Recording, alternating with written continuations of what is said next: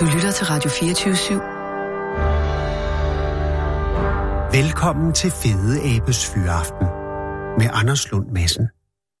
Kære lytter, velkommen til programmet. Det er i dag, dammit, onsdag, den 22. maj 2019, og det er det ikke, fordi det er jo, øh, det er jo tirsdag lige nu, når det her bliver optaget. Tirsdag, og klokken er faktisk i dette øjeblik øh, 12 minutter i 11. Og Rasmus, hvor sidder vi henne? Altså, hvor, hvad er det? Er det Forsvarsakademiets store bibliotek? For så er jeg lidt skuffet. Nej, vi har et lidt større bibliotek. I har det her, Det det, store. det er det lille lokalbibliotek. Det er Nå, okay. håndbogsbiblioteket på Institut for Militærhistorie, Kulturforståelse og Krigsteori. Bygning 7, Svanemøllens Kaserne, Østerbro. Og det kan du sige, det er ikke klassificeret på nogen? Øh, det kan jeg godt afsløre. Det kan, det, det kan Ja, jeg og- godt tale og- frit om. Jeg må sige, jeg var lidt overrasket over, hvor let vi kunne komme ind.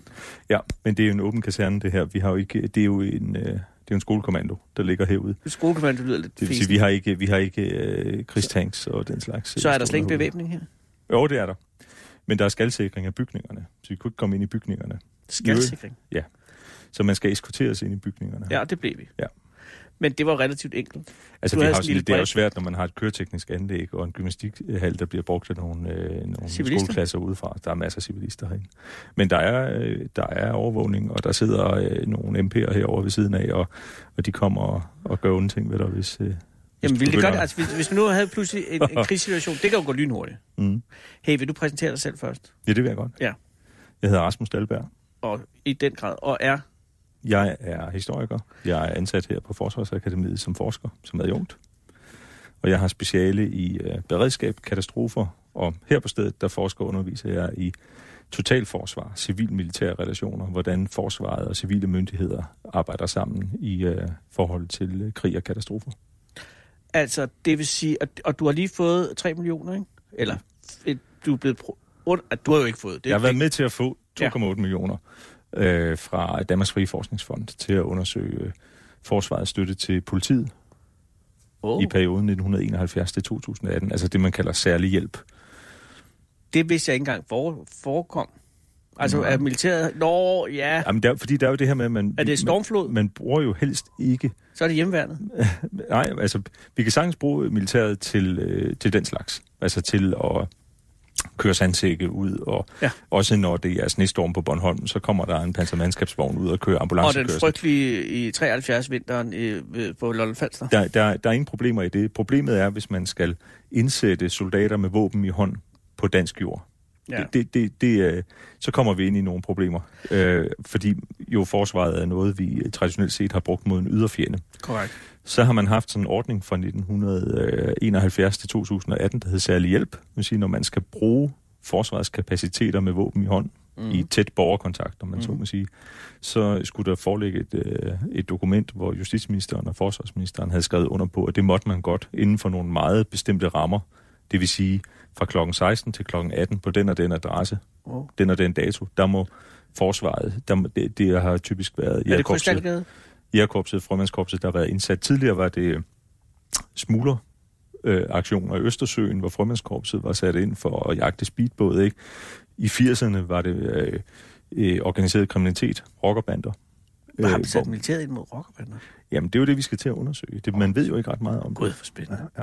Og Men det er jo selvfølgelig klart, som du også siger Krystalgade, øh, Altså. Operation Gefion, altså bevogtning af ambassaderne, øh, synagogen, øh, grænsebevogtning.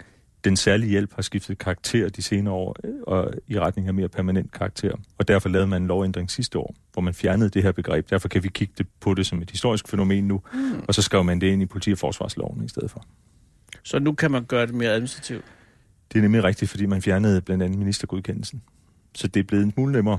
Endnu en lille udkrav Men vi ser det jo. Det er jo noget, vi ser i Frankrig også. For eksempel, der er 10.000 soldater på gaderne dernede. Men der har de også en meget mere øh, indviklet konstruktion med hvem der er Med gendarmerie ja. og øh, paramilitære øh, kapaciteter, der indsættes. De har en lang og stolt tradition for at anvende øh, for at råde det hele sammen.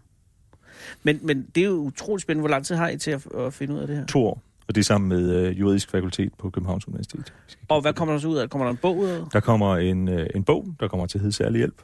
Øh, Det er lidt nederen allerede Så- at have titlen. ja, men det er bare en god titel, ikke? Særlig hjælp, jo. Ja, Ja, ja. ja. jo. Forsvarets støtte til politiet 1971-2018 Mm-hmm. kommer på Syddansk Universitetsforlag, øh, og kommer til at omhandle alle de her øh, hændelser, der har været i perioden, i det omfang, vi kan få afklassificeret materialet, naturligvis. Jeg skulle til at spørge, om der var også været ting, som I ikke kan komme i nærheden af. Det er også. Men, men, øh, men at det er jo et meget godt sted at starte at være, at være ansat i forsvaret. Ja. Og, og, og man er også bevidst om, at øh, det er fornuftigt at kigge på i forhold til i et læringsperspektiv. At vi simpelthen kan kigge på, på øh, de operative koncepter. Hvordan har man rent faktisk arbejdet sammen op igennem historien?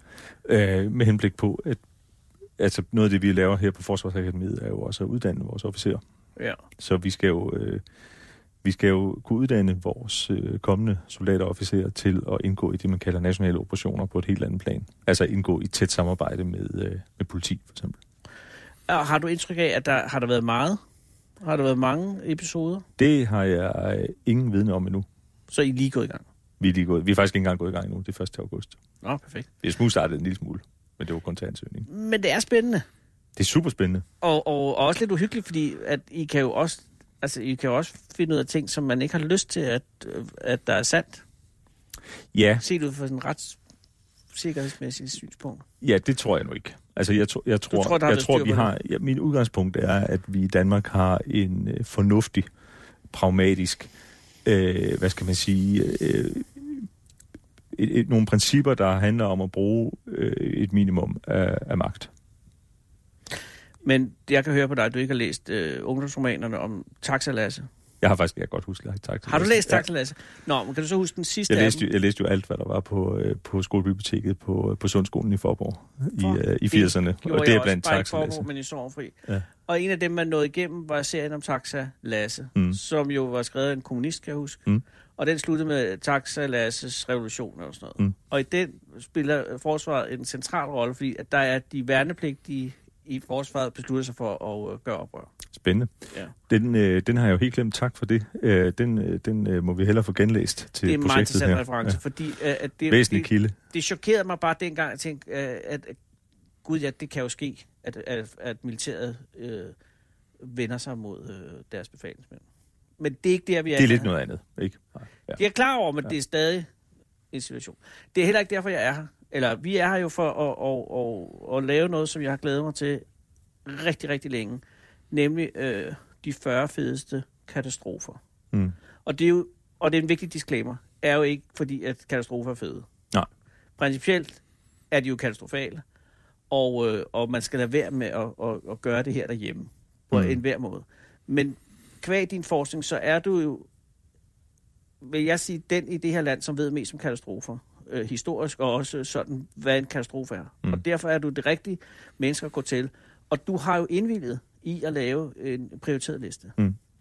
Og det vil sige, at det vi starter med nu, lige om lidt, er, er katastrofe nummer 40, som er den, altså det var så, Men, men jeg vil godt lige sige, at jeg er, jeg er glad for, at du laver den disclaimer. For ellers havde jeg selv gjort det. ja, og, det, Fordi og det du må er også et- gerne gøre det. Et, jamen, så gør jeg det en gang til. Ja, fordi det er vigtigt.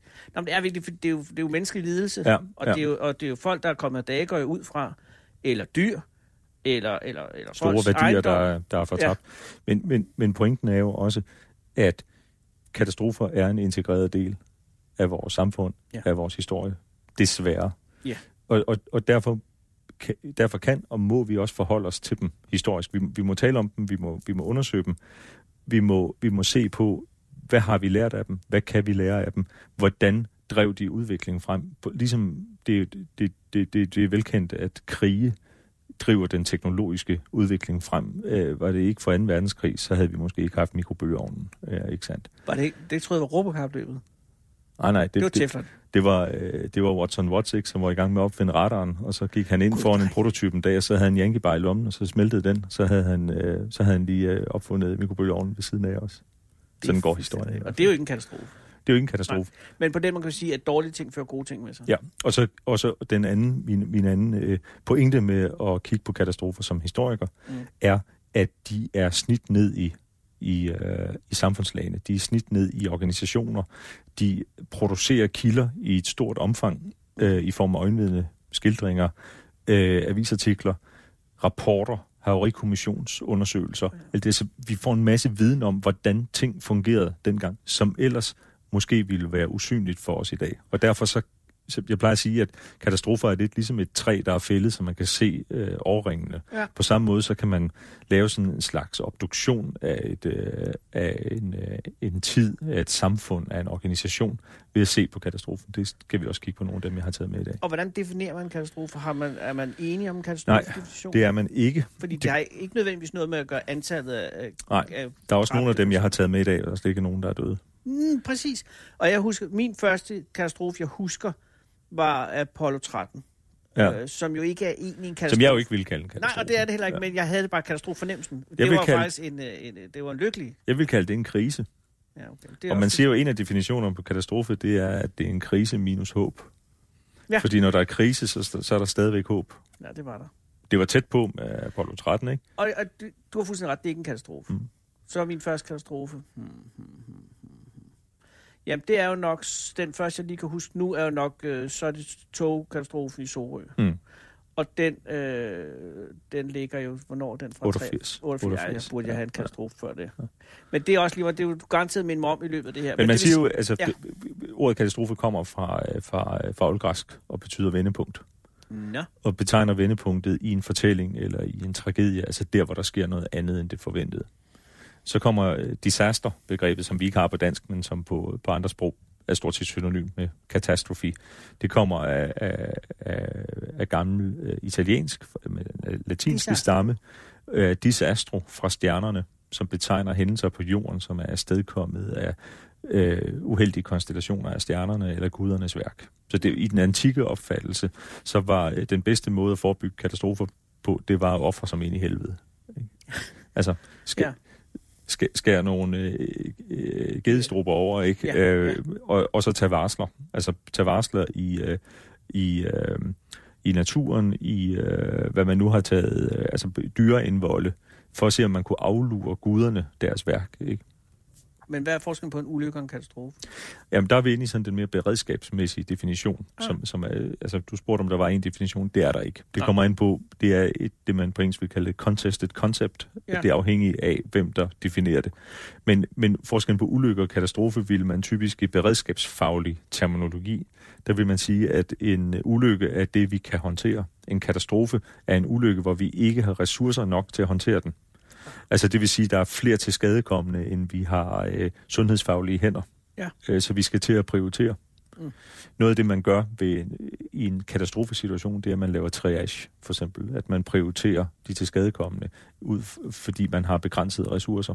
Mm. Så man ser, der ligger, det har jeg været med på masser af øvelser, hvor man træner øh, sundhedsfagligt personale, altså det, der hedder COOL, de koordinerende læger, indsatsleder og sundhedsberedskab ude på skadestedet. Deres opgave, det er at, at se, hvem, øh, hvem skal vi bruge kræfterne på, fordi vi kan ikke behandle alle samtidig. Og hvis der er en, der kommer ind i to dele, og de to dele øh, ikke sidder sammen på det. Så bruger vi kræfterne et andet Ja, sted. præcis. Ja. Og, og det er jo... Og, og så er vi over en katastrofe. Det, det, det er en af definitionerne. Det vil typisk være der, hvor man siger, at vi ikke har ressourcer nok. Vi ikke har beredskabsmæssige ressourcer nok. Men man kan også sige, man kan også bruge katastrofe altså på det, på det helt lokale plan. Man siger, der kan være en katastrofe i en familie, hvis der er en skilsmisse for eksempel. Ja, og der er vi jo faktisk tilbage til den oldgræske definition i vendepunkt. Ja, det Altså det er, når der er noget, der for altid er forandret, så er det katastrofe. Okay. Og, og jeg kan godt lide den over. Det er den definition, jeg overordnet set har brugt i mine bøger også, som man siger, hvis der er et eller andet, der er forandret, hvis lovgivningen forandres. Ja. Altså, hvor lang tid gik der fra uh, Titanic gik ned, til man ændrede reglerne for, hvor mange redningsbåde, der skulle være på britiske handelsfartøjer? Det- 48 timer. Det er hurtigt. Mm, ja. Deri, deri ligger en del af, af katastrofe øh, begrebets indhold i forbindelse med Titanic, som vi jo også skal vende tilbage til, selvfølgelig. Og hvad er din første katastrofe? Som jeg selv husker, Ja. jeg er født i 77, Oh. og jeg, som jeg husker det, jeg husker selvfølgelig Scandinavian Star, der har været 13 år gammel. Mm. Mm. Der husker, jeg husker tydeligt, der er de her, jeg tror vi kommer til at tale om en del af dem, de her JFK moments, altså de her øjeblikke for hver generation, hvor vi kan, altså for, for min generation er det 9-11 selvfølgelig, Ja. for, for, for de ældre generationer var det øh, JFK-mordet. Ja. Øh, men jeg husker, hvor jeg var, også da jeg så billederne, de første tv-billeder af den brændende Scandinavian Star. Men i virkeligheden, den aller, den tidligste katastrofe, som, øh, som jeg husker, var øh, nedskydningen, og det er jo en bevidst handling, men konsekvenserne var katastrofale nedskydningen af det sydkoreanske fly i 1983. Åh, godt. Øh, nej, over Sakhalin ude, øh, det, fløj fra øh, Anchorage øh, mod øh, Seoul, Nå. og blev skudt ned af et øh, sovjetisk øh, kampfly, efter det havde forvildet sig ind over sovjetisk øh, territorium, ind i sovjetisk luftrum, Det- med 300 mennesker ombord. Og det husker jeg, fordi jeg nogle år senere, det var i 83, 1. september 83, øh, og nogle år senere stod jeg i en formningsteam på førnævnte sundskole i, i Forborg og lavede papnaché. Og det er jo nok der, katastrofehistorikerne i mig blev, øh, blev grundlagt, fordi jeg blev aldrig færdig med det der dyr, jeg skulle lave papmaché, fordi jeg kom til at læse artiklen på øh, avisen, som jo var nogle år gammel. Det har Det jo så det, man laver i. måske været midt-80'erne, jeg har set det her, ikke en gammel guldned avis. Og så husker jeg, det har nok været BT, for jeg husker Erling Nederland, der lavede de her tegninger altid Ja, i BT, dengang jeg var Ja. vild med.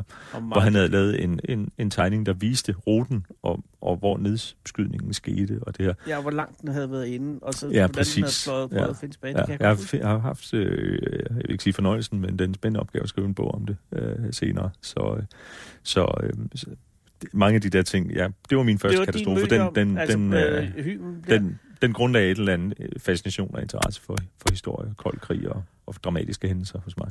Og det var også, hvor, hvor, hvor det var allerkoldest kold krig i 83. Ja, det vil jeg jo påstå, at det var, det var mindst lige så farligt som i 62 under Kuba-krisen. Ja, det skal jeg jo sige for at sælge min bog, som hed 1983. Ja, jeg er fuldstændig enig. og så, øh, ja, helt 80'erne.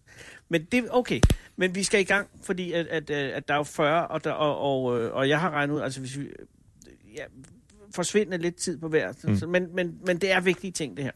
Så jeg synes, hvis med din tilladelse, er vi, er vi klar til det her nu? Vi er klar. Og, øh, og, og du er, er, er, du har sat dagen af til det her. Mm-hmm. Det er jeg meget, meget glad for. Mm-hmm. Og det er jo en stor øh, public service, vi gør. Øh, hvad er nummer 40? Det er faktisk den nyeste. Det er togulykken på Storebælt Nå, i januar. den, nej, inden, er der nogen runners-up, du lige skal nævne, som du har, ikke har kunne tage med? Jamen altså, jeg, nu kommer jeg jo i tanke om, om en hel masse, øh, Ja. men, men jeg tænker, at nogle af dem måske sniger sig ind som sidehistorier. Altså for Modtaget. eksempel, jeg bor i Esbjerg, jeg tog toget meget tidligt i morges her til, til København og kø- gennemkører jo Bramming. Bramming-ulykken, Ja. 1913. Og en, en fantastisk ulykke. Altså frygtelig, men, men altså en af, Peter Sabro døde. Ja. Peter Sabro, børnenes ven, den store socialdemokrat. han sad i det ene tog. Han sad øh, i det ene tog, og øh, der har jo været mange, hvad skal man sige, kontrafaktuelle spekulationer om, at øh, hvis han ikke var død i Bramming-ulykken, så var han blevet den første socialdemokratiske statsminister i stedet for Stavning. Så meget set anderledes ud. Men han røg i Bramming. Mm-hmm. Øh, den er ikke på listen. Mange, den er ikke på listen. Men, øh, men du kørte igennem Bramming. Ja, selvfølgelig har du gjort det. Ja. Og grunden til den katastrofe, det var, at der var et spor. Nej, det var en øh, formentlig en solkurve, altså sporene, der udvider sig under solens påvirkning. Nå, så det var en... Øh, og så et, øh, et ildtog på vej der, til Esbjerg for at nå øh, Englandsbåden. Ja, Harry. Øh, og så havde man samtidig noget sporarbejde, der gjorde, at man havde gravet noget, øh, så vidt jeg husker det, så man havde gravet noget grus og sand væk fra, fra, øh, fra øh, tracéen, altså den er hævet øh, banestrækning, så sporet måske var blevet en smule ustabilt. Så kombineret med det, så, så væltede toget. Afsporedes. Så det var et enkelt tog, som væltede. ja, og, og... ja, ja. Men nummer 40, øh, den nyeste ulykke, øh, katastrofe på Storebøl. Hvad skete der der? Jamen, øh, jamen det er jo, den er jo så ny, så de fleste øh, har den jo nok stående, desværre i lysende erindring, Der er lige en mand, der har fået en dom for... at- for at dele, øh, for at dele billeder ja. inden for toget, film og video ja. øh, fra toget. Og, og der, på den måde kan man jo også sige, at katastrofer øh, ligesom understreger de strømninger, der er i tiden. Ja. At, at øh, det, det, er jo, det er jo velkendt, at øh, redningsberedskaber i Danmark øh, er nødt til at rykke ud med en ekstra øh, motorsprøjte til øh, trafikuheld på motorvejen, fordi man skal bruge øh, seks mand mere til at holde laner op foran øh, de øh, til skadekommende i bilerne, så øh, der ikke er forbipasserende, der øh, benytter lejligheden til at tage billeder ind i bilvragene, hvor der sidder døde eller til skadekommende. Ja. Og, og det er jo en uheldig øh, udvikling, må man sige, beskæmmende ja. udvikling. Jeg har selv oplevet den, når jeg har kørt vagt med, med politi og redningsberedskab, og har, og har set, øh, hvordan folk opfører sig. Øh, for øh, i den her, øh, øh, hvad skal man sige, jagt på det ekstra like. Mm. Øh, samtidig så er det jo noget af det, vi taler rigtig meget om i beredskabet. Både herhjemme, men også internationalt, også i det humanitære beredskab, men nu også i politi- og redningsberedskab. Hvordan kan man udnytte det faktum, at alle folk har et øh, noget teknologi i lommen, som er mere avanceret end selv de, øh, de største public service kanalers øh, øh, OB-vogne var for 20 år siden. Altså ja. at du kan tage en telefon op, og du kan streame direkte. Jeg var lige til et oplæg her i sidste uge med det israelske øh, præhospitale beredskab, der var på besøg i Danmark og gav en briefing. De er meget, meget langt frem. Man har et meget højt sikkerheds- trusselsniveau i Israel. Ja. Så den her, det er en NGO, der står for øh, under, under International Røde Kors, som står for al ambulancekørsel og øh, præhospital. Altså, de har sådan nogle læger, der kører rundt på, på små trehjulede scooter og, og den slags dernede. Og der har man simpelthen lavet en app, som er super enkel, super avanceret på samme tid. Enkel at bruge, men avanceret i, hvad den kan. Mm-hmm. Øh, hvor man kan, øh, hvor en alarmcentral kan se, at der er folk med den her app i området, så kan de ringe op til dem, og så kan de bede folk om at holde deres telefon op, så kan de se igennem kameraet ind på alarmcentralen, hvad der sker i området. Wow. Øh, de opfordrer folk til at, at, at filme og streame øh, til skadekommende, mens der er andre, der laver førstehjælp, for så kan, så kan de sidde og danse et billede ind på alarmcentralen. Så det er jo, en, altså, det, er jo det her Janus hoved teknologi, der på samme tid er, er skadeligt øh, og øh, fører til, øh, til straf. Nå ja, det, og samtidig kan bruges til noget, som kan øh, bruges til at udnytte de ressourcer, der er. Og det var også det, han hævdede, han var i gang med jo.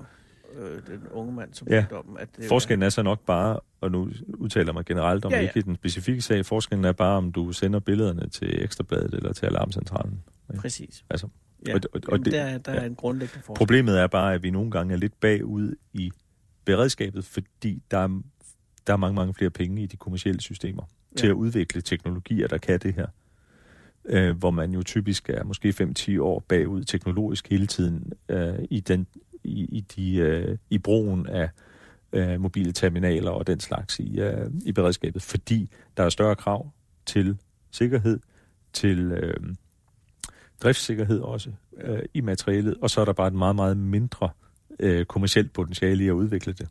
Ja, det er klart. Men, men altså dem dernede i Israel, de brugte simpelthen WhatsApp WhatsApp er meget, meget udbredt i Israel, så de har simpelthen en plug-in til WhatsApp, så de kan, alarmcentralen kan sende et link ud til dig på WhatsApp. Når du klikker på det, så kan du direkte uh, streame uh, billedet fra din uh, telefon, din GPS-koordinator, uh, ind til alarmcentralen. Det er smart. Og så kan de sidde og lave et billede af hele gridet? Det handler jo altid om at, om at danne det her situational awareness, altså, og, og at dem, der skal tage beslutningerne, dem, der skal give hjælpen, at de kan danne sig et så retvisende og multifacetteret billede som muligt af, hvad det er, der foregår derude. Fordi hvis du, hvis du udelukkende sidder på en, en vagtcentral og får sporadiske meldinger ind på radioen. Jeg har lige mhm. selv for nylig været på et kursus øh, op i, øh, i Frederikshavn, hvor vi skulle træne sådan noget søredning. Altså ja. med de her, det var et kursus for dem, der sidder på det der JSC, Joint Rescue Coordination Center i Karup, som er den danske sørednings, sø, sø- og luftredningscentral ja. som styrer, altså det, der hed SOC i gamle dage, som styrer redningsaktioner, øh, hvis der er, er skibe, der kommer i nød, og fly, der, øh, der falder ned, og den slags. Øhm, og, så, og så var vi en masse rollespillere, der var med, som sad i hver vores lille rum, og skulle tale, som om vi talte på radio, ind til de der 5-6 mand, der sad inde i O-rummet, altså i operationsrummet. Og så, så når man prøver det, altså med døren lukket, ikke? Så man ja. kunne kun kommunikere på radioen ind ja. til dem så finder man ud af, hvor svært det er, hvor svært det også er at sidde og kigge på en skærm, og så skulle omsætte det, man ser, til nogle informationer, man skal give over en halvdårlig radioforbindelse til en mand, der i forvejen øh, står med fire andre radioer i gang og er presset. Ja. Hvor, hvor man så, så kan man se i den proces, så kører vi sådan nogle spil af nogle timer med mm. nogle forskellige scenarier. Og bagefter så en grundig, er der en grundig debriefing, ikke? hvor hver især så fortæller efter tur, dem der sad i hvert rum, og så dem i O-rummet, hvad oplevede de? Hvordan, hvad var det for en virkelighed, de så, så, så, ser man, så ser man i praksis konsekvenserne af det her, man kalder bounded rationality, at vi alle sammen kun ser et udsnit af virkeligheden. Ja. Hey, tilbage. Nå. Vi fortaber os. Yes. Øh, hvad går der galt på Storebælt? Jamen, der går det galt, at der er en, øh, en, øh, en ølvogn, der øh, river sig løs fra et godstog, der er på vej fra Sjælland mod Fyn. Og de der godstog kører ellers ikke særlig stærkt. jo. Men de, nej, men de... Det Øh, er ikke dem, jeg ser på Storebælt. Nej, nej. Det er sådan, Ja, og, og, 40-50 og, og, og de kører endda også langsommere end øh, normalt, fordi der er meget vind. Nå, okay, på den Ja, her dag, ja, ja. ja. ja. Øhm, Og så skal man gå ned, fordi ja, det er rigtigt. Hvis Der er- er over en vis vindhastighed. ja, der sidder, og det er jo noget af det, som nu, sidder, nu afventer vi jo øh, Havarikommissionens øh, endelige rapport. De har været ude med nogle øh, straks påbud om, at man for eksempel skulle stoppe kørslen med de her sadelvogne, som de hedder. Altså det er sådan nogle fl- flade godsvogne, hvor der står en hel sættevogn op på. Altså man simpelthen oh, ja. løfter sådan en helt øh, stor sættevogn, der kan hænge bag på en, øh, en, øh, en lastbil, ikke? der henter sådan en sættevogn. Yes. Øh, så sætter du hele den op, og så den der kongetap, som den hedder, den tap, der går ned i sadlen på, ja, på, øh, på øh, fantastisk øh, fagterminologi. Ja. Men kongetappen, den går så ned i en holder på vognen, i stedet for på den forreste del af, af lastbilen. Ikke? Ja. Og så sidder den fast i Ja. teorien. Og der gik man jo ud og lavede ganske få dage efter nogle, øh, nogle tests, Havarikommissionen. Sådan en havarikommission, den er jo ikke, den, den, den er jo ikke sat i verden for at, øh, at øh, pålægge skyld, men for at forstå og lære. Okay. Og, og det gør man, det tager måske et halvt eller et helt år at lave sådan en rapport. Men hvis man har en umiddelbar mistanke om, hvad årsagen er, så kan Havarikommissionen gå ud straks sammen med de relevante myndigheder og lave et påbud. Altså man kan sige, vi er, vi er helt overbevist om, at der var noget galt med den her måde, vognen sad fast på. Mm. Så, så, så der er ingen grund til at vente et halvt eller et helt Nej. år på den i rapport. Så går vi ud og siger, mens vi undersøger det her videre, så må I ikke køre med de her vogne mere. Altså på samme måde som med redningsbådene på Titanic, eller på engelsk. Ja, så laver man så, det er jo nogle, det, det giver selvfølgelig rigtig god mening, men, det, men man har jo også som, øh, som myndighed, som stat eller som virksomhed, som organisation, et behov for at vise handleevne. Naturligvis. Men jeg er godt klar over, at havarikommissioner er, er, er noget pillearbejde. Mm. Og jeg har set på Discovery, hvordan så samler de et helt jumbojet i en hangar Ja, ja. og går rundt og sparker til det, og så kan de ah, her var hullet. Ja. Og det er noget, der tager et år. Men altså, den her vogn, den, den blæste jo så af. Hele vognen, sættevognen, blæste af, af, af, af selve... Formentlig er, at den blæser ned. Den hænger måske fast ned på siden. Det ved vi jo ikke endnu. For det er jo kun spekulationer af, hvad man har set fra, fra medierne. Men, men, men den blæser i hvert fald på en eller anden måde halvt eller helt ned af vognen. Umiddelbart inden godstoget skal passere et øh, lyntog, som er på vej fra, øh, fra Fyn mod København mm. i det andet spor. Så det kører i det. Godstoget kører, man kører jo i, i højre side, ligesom på vejen, Ja. på, øh, på de her dobbeltsporede jernbaner, så, så godstoget det kører i det nordlige spor på Lavbroen, på, øh, Ja. på, altså mellem Fyn og Sprogø. Øh, og så kører det her ja, IC4-tog, øh, som kører som Intercity-lyn i det sydlige spor. Og, og hvor hurtigt kører IC4? Jamen, det er også, øh, det er også, øh, øh, det kører også langsommere end, øh, det, det, det skulle faktisk ikke køre langsommere, men, men øh, fordi der er forskellige øh, øh, de her grænseværdier for, hvornår godstog og hvornår passagertog skal sætte farten ned i forhold til vind. Ah.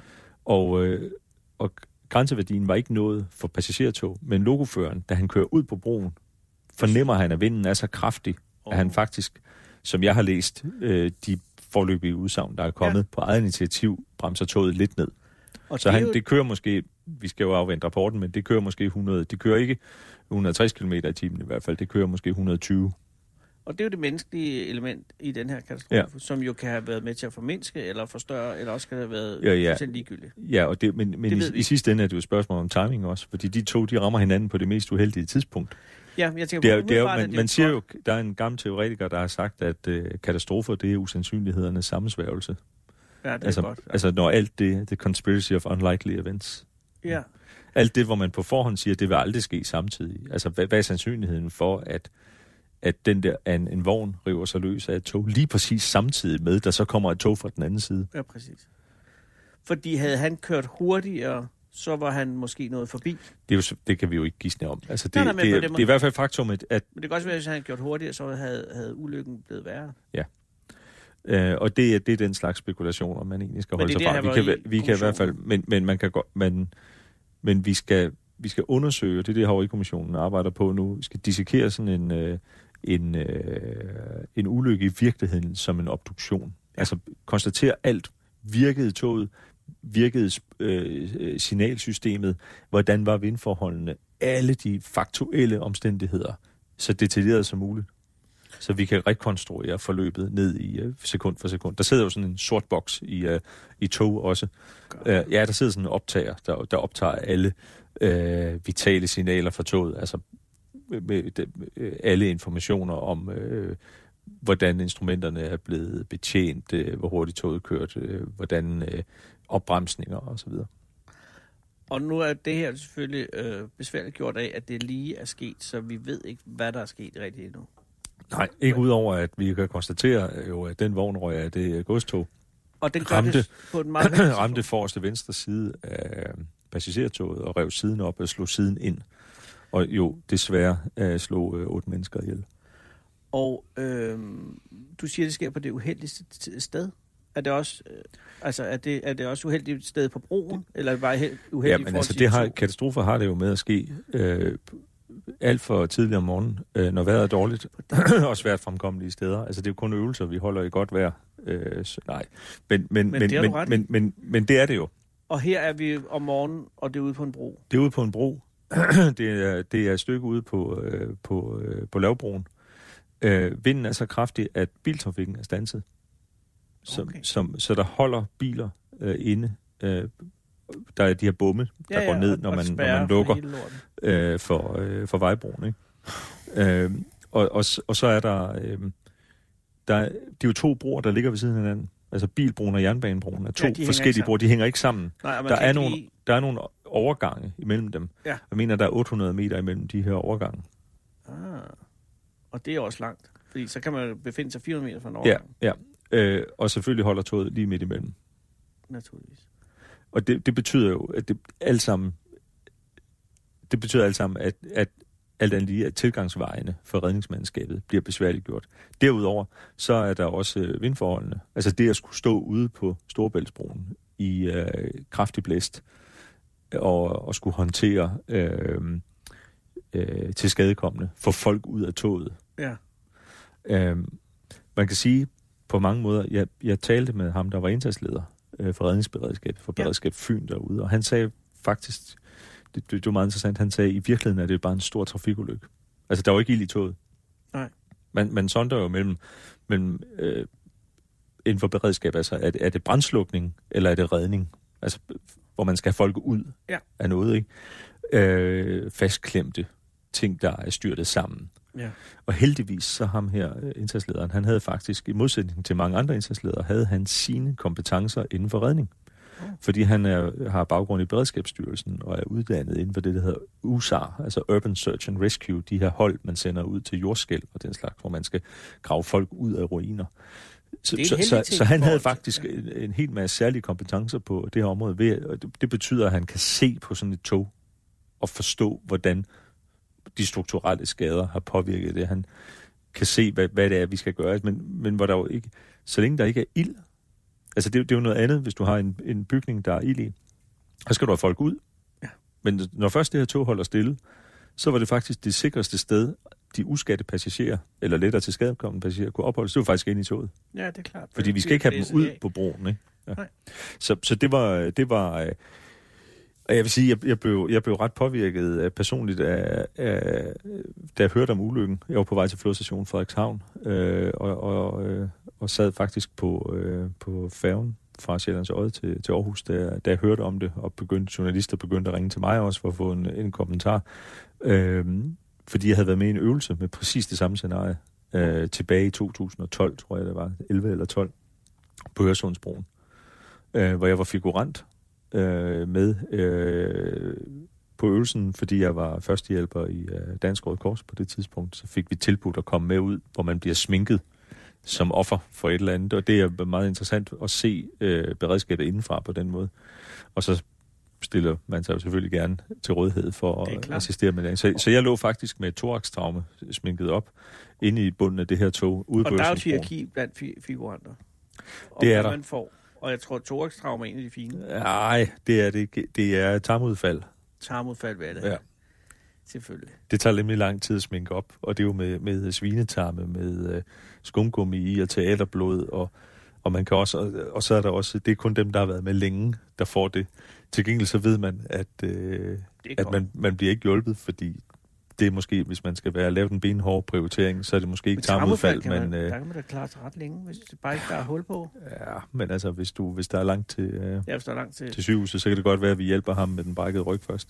Men I, øh, I slutningen af 80'erne deltog jeg i en øh, øvelse på Øresund med en stor øh, færgekollision. mm-hmm, Og det var første gang, de arbejdede med psykisk til skade Mm. figuranter. Og det var en begrænset succes, vil jeg sige. Mm. Fordi det var simpelthen ikke kørt ordentligt ind i det her.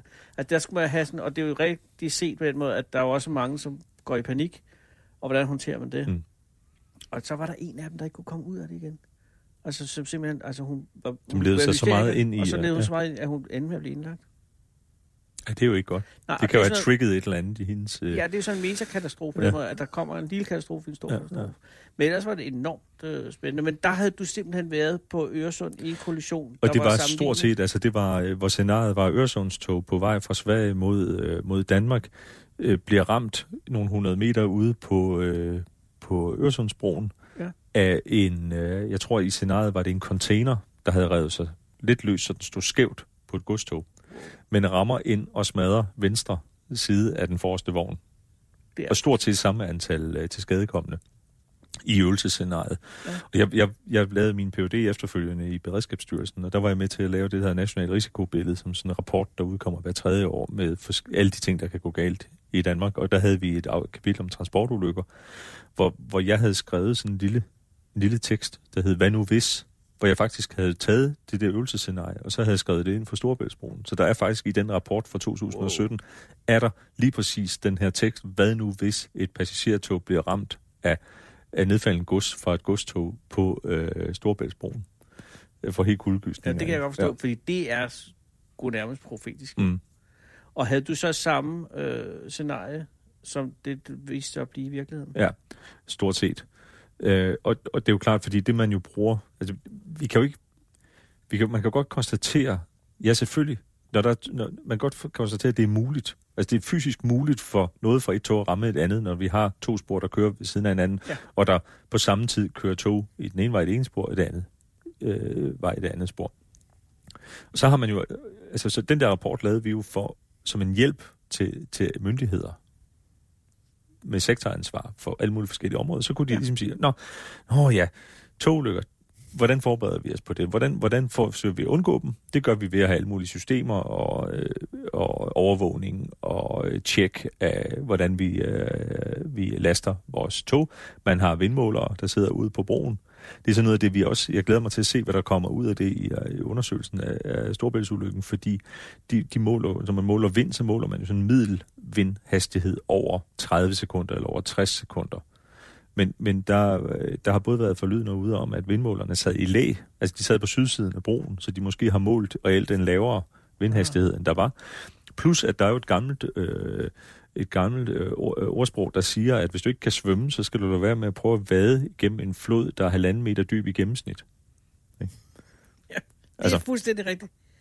Og, øh, Så, og så, så det er jo det her med, der, kan- altså hvis du måler en middel øh, vindhastighed over 60 sekunder, så kan der jo være øh, øh, til... stød, der er langt, langt over værdien øh, for, hvornår det er sikkert at køre en bestemt type last over. Så det er jo noget af det. Desværre, desværre er der jo også et andet øh, udtryk, der hedder, at der skal lige på bordet. Altså, Mm. mm. vi, vi, vi lærer først, når, når vi ser Ja. konsekvenserne. Og, og apropos konsekvenserne, altså her døde otte mennesker. Ja. Var det en, en, en, var det en heldig i gåsøjne katastrofe? Altså kunne det have været meget værre, eller var det en uheld? Altså hvordan vil du klassificere den? Som, altså, altså, er det en worst case scenario, eller er vi ude i noget, hvor man tænker, det her kunne have gået meget værre? Ja, men jeg synes jo, det er en, øh, jeg synes, det er en alvorlig hændelse. Det er Absolut. en alvorlig Og det er hændelse. den værste togulykke i mange år i Danmark. Ja, det er den værste siden, altså målt i, øh, i dødsoffer, Ja. siden Sorø 88, hvor der også var otte, der døde.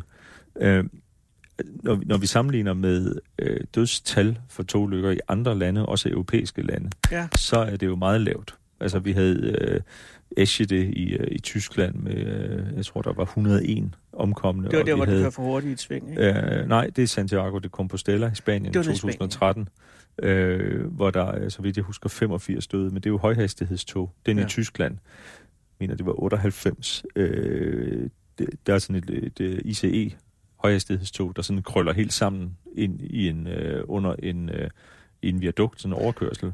Man tror først, det er en bil, der er faldet ud over og faldet ned på øh, skinnerne. Ja. Det viser sig senere, at det er et dårligt vedligeholdt øh, hjulflanche, altså sådan en, en krans på et hjul, øh, som har reddet sig løs, og så på grund af centrifugalkraften, så har den der krans rundt om hjulet sådan en slags, øh, øh, sådan en slags øh, stød øh, absorptionskrans, der ligger rundt om hjulet, øh, toghjulet. Ikke? Oh, på den Så, måde. så den river sig simpelthen løs og retter sig ud på grund af centrifugalkraften, Ja. og sætter sig så i klemme ind under toget og kommer til at virke som en slags stangspring, der får vippet øh, den ene vogn af, og så togstammen knækker, og så, øh, Og så- og så, øh, så dør de her øh, 100 mennesker, den her frygtelige øh, hændelse. Ikke? Og det, man typisk ser ved togulykker, det er sådan nogle høj, ekstrem høj energitraumer. Altså alle, alle i den forreste vogn, som jeg husker det fra den tyske katastrofe, de var døde. Ja. Mens der var folk, der var uskatte i de bagerste vogne. På samme, det, det samme storbælt. Der var jo folk, der stort set ikke, der ikke opdagede, der havde været Ja, fordi det er bare en øh, øh, øh, en togulykke. Ja. Fordi toget, det ligesom absorberer øh, noget stød ned igennem i sammenkoblingerne. Ikke? Så dem, der sad i de bagerste vogne, de mærkede bare en hård opbremsning. Mens alle var døde i den forreste del af den forreste vogn. Og der kan man sige... Undtagen logoføren, som, som undgik, fordi det ramte lige bag ved førkabinen. Det også et fantastisk uh, tilfælde, at, at han lige overlever. Ja, ja. Eller hun, jeg ved ikke. Ja. Ja. Men det vil sige, at mange faktorer kunne have gjort den her katastrofe meget øh, mere blodig. Altså, der var ikke så mange i den forreste vogn. Nej, altså det, det, det, det vil jeg helst ikke øh, vurdere. det er jeg synes, for det var slemt nok. Altså man kan Jamen, jo det- forestille det- sig alt muligt. Øh, der, der er en, en øh, tendens til, altså man, man talt om Murphys lov, alt der kan gå galt, går galt. I virkeligheden, når vi ser bredt ud over ulykkes- og katastrofehistorien, så må man sige, at Murphy tager fejl. Det, det, det er oftere mere rigtigt at sige, at det kunne, gå, være, det kunne være gået meget værre. Øh, og, og eftersom der var, at der var mange flere mennesker i toget, som ikke omkom, Ja, så må man sige, at altså, øh, hvis det tog var blevet afsporet og var øh, endt i Storbælt, så må man må sige, må være den worst, worst case scenario for en togulykke på en bro. Jesus, hvis du Det har jo været. Der var, der var jo øh, øh, Mobile Alabama-ulykken Amtrak 1993, hvor en pram kommer til at sejle ind ved en, i tæt tog i en svingbro, en gammel svingbro, Mm-hmm. og, og kommer til at skubbe broen en lille smule skæv. Ja. Og han opdager ikke, det er så toget, han op, øh, slæbebådsføreren opdager simpelthen ikke, han er sejlet ind med den her pram, han skubber ind i broen. Mm. Og man sender strøm igennem skinner for at kontrollere, at sporet ikke er brudt.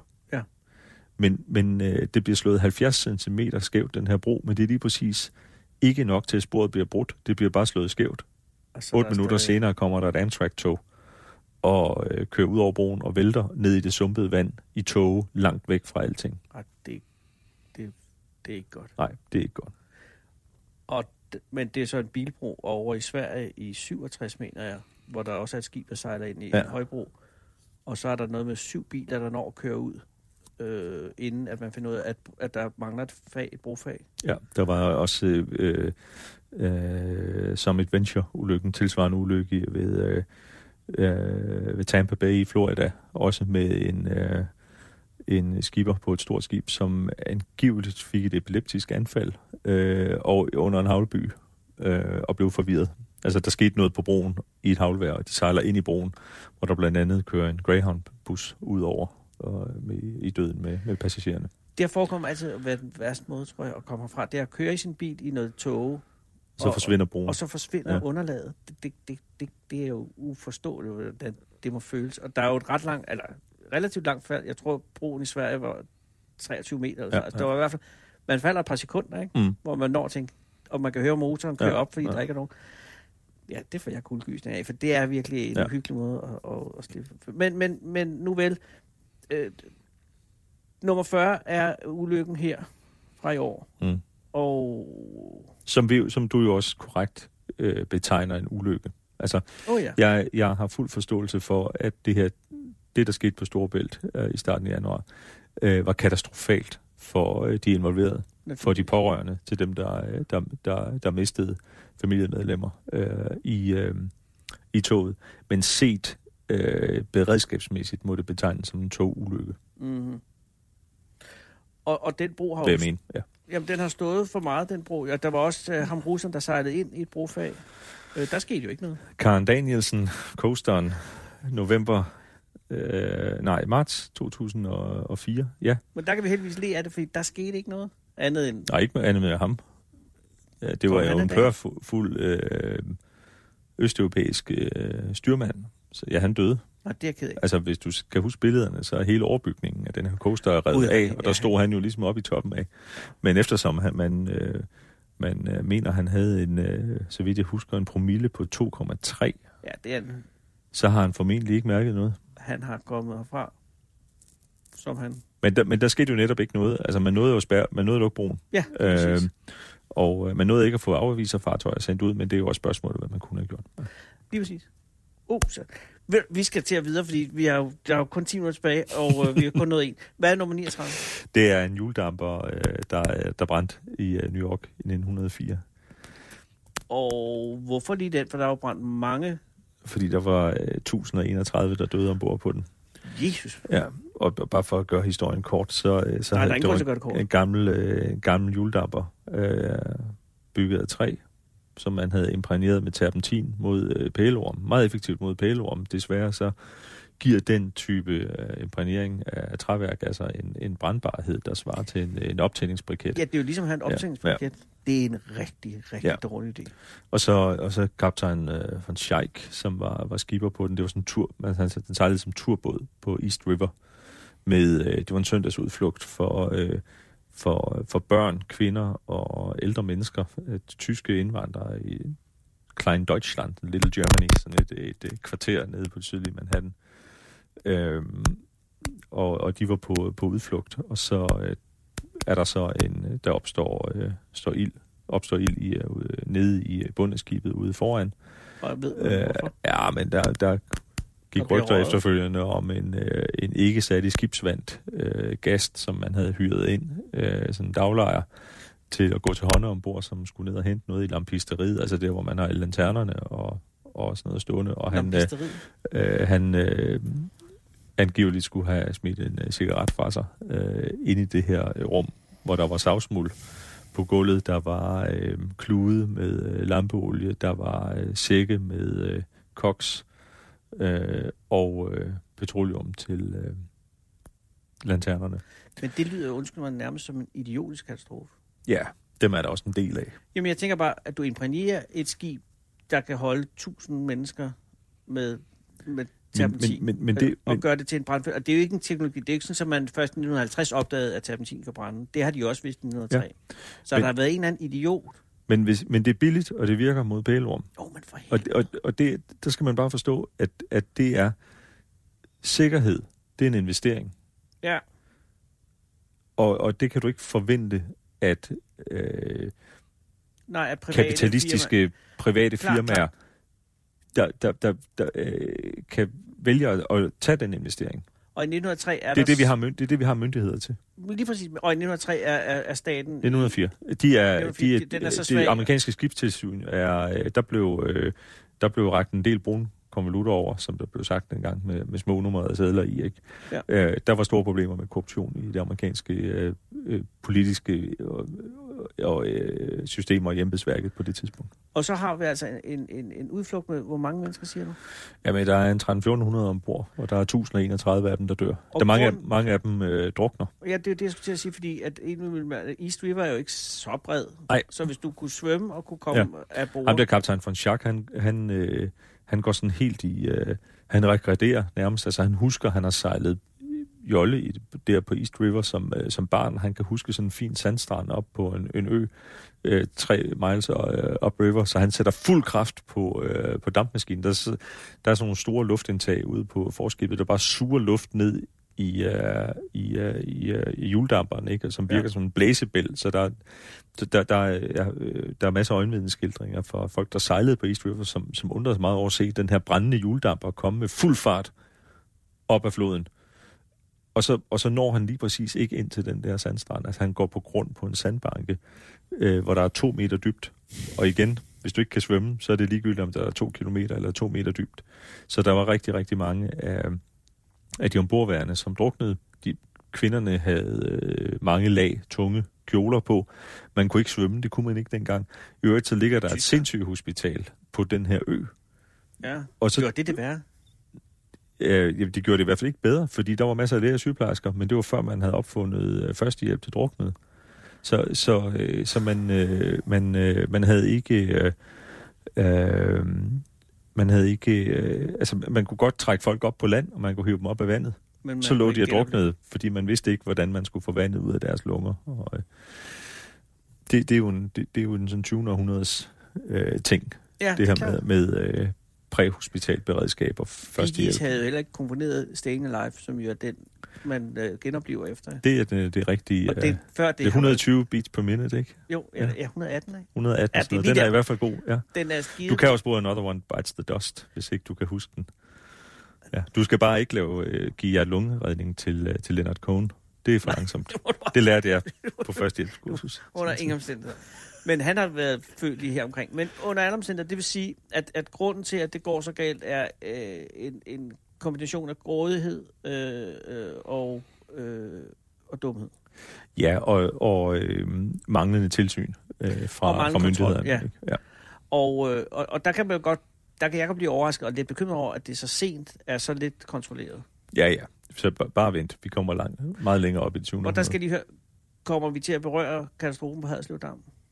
Den har jeg faktisk ikke taget med. Den er ikke med. Men, Men, vi- men, øh, men så er det på sin plads lige at nævne den her, vil jeg sige. Fordi det var det kan jo vi godt. Ja, det var jo en turbåd på Haderslev Dam i uh, sommeren samme øh, måde, bare i mindre 59. Øh, et halvt år efter hans hedetoft, så jeg går ud fra. den er med, ja. Ja. Øh, og, og der sker jo det, at, at de sejler ud en søndag, og så er der så mange, der gerne vil med hjem. Det er sådan en turbåd. Ja.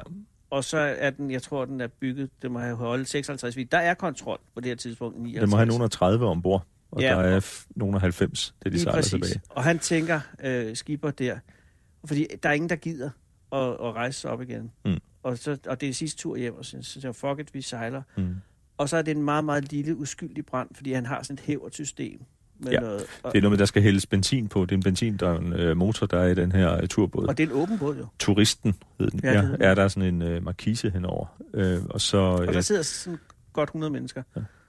Og, og, og, øh, og, og, ja, og, knapper så, op 100 mennesker, og så er der, der er 57, der omkommer. Og det er jo en frygtelig historie på den måde, at, at det er relativt, det er også de her to meters vand. Ja. Og der var heller ikke så mange, der kunne svømme dengang, men det var også ofte, eller i høj grad fordi, at folk kommer op og gik i Ja. panik og begyndte Ej, at... altså ulykken sker længere ude. Ja, men øh, den driver ind. Den driver ind, ikke? Ja. ja og der findes jo de her frygtelige billeder af, af, af falk, folk og zonenfolk og bered, øh, civilforsvarsfolk, der kommer op med, øh, med døde børn i, øh, i armene. Der var rigtig mange familier, øh, bedsteforældre med, ja. med børn, øh, der, var, der var med ud. Men altså, det får den konsekvens, at øh, benzinmotorer i øh, passagerfartøjer bliver forbudt efterfølgende. Og, og der, der kommer noget godt ud af det. Ja, og det, det er jo et eksempel på, øh, på lige på bordet, desværre, at det er den måde, vi lærer på som samfund. Og det er interessant, synes jeg, ved den er jo bare, at det sker så kort tid efter en katastrofe med hans hedtoft, mm. så at der, sker, der er næsten ikke nogen, der taler om det, fordi det bliver ligesom for meget. Ja, og det er jo en meget lokal øh, katastrofe. Det er, jo, det er jo en voldsom katastrofe for Haderslev. Der er jo stort set ingen øh, familier i Haderslev by, som er uberørt. Alle, alle har et familiemedlem, eller en nær ven, eller en kollega, mm. som er øh, omkommet eller blevet øh, kvæstet i, øh, i ulykken. Men der går 50 år, før der kommer en mindesmærke op. Mm. Øh, og, øh, og det står der nu nede ved, ved dammen. Ja. Men det, kan- det kan vi ikke tale, for vi, vi er ved, at der er gået en time i himlens navn, Rasmus. Det er også fordi, vi har haft... Øh, øh, Vi skulle lige i gang. Og, og, Ja. Men det betyder altså også, at, at, at, at vi har, for lige at rekapitulere, øh, ulykken på Storebælt, og så øh, øh, damps... Hvad kalder vi den? Dampkatastrofen? den hed, ja, ja branden på øh. General Slocum, hed den, den General der Slocum. Det er jo øvrigt, bare lige, det, Ja. ganske kort, det, var, jo- det, er jo, det, er jo, det er jo den øh, katastrofe på juledamperen, der gør, at man ved, hvornår øh, øh, Ulysses foregår, James Joyce's bog. Det er den eneste, som vidt jeg husker, den eneste tidsfæstelse, der er i James Joyce's manuskript. Det er, at man ved, det var dagen efter branden på Slocum, for det bliver nævnt i, øh, i bogen, at det er den der frygtelige katastrofe i går, og det var den 15. juni. Derfor ved man, at Ulysses foregår 16. juni, som er Bloomsday, ikke? efter Leopold Bloom. Interessant.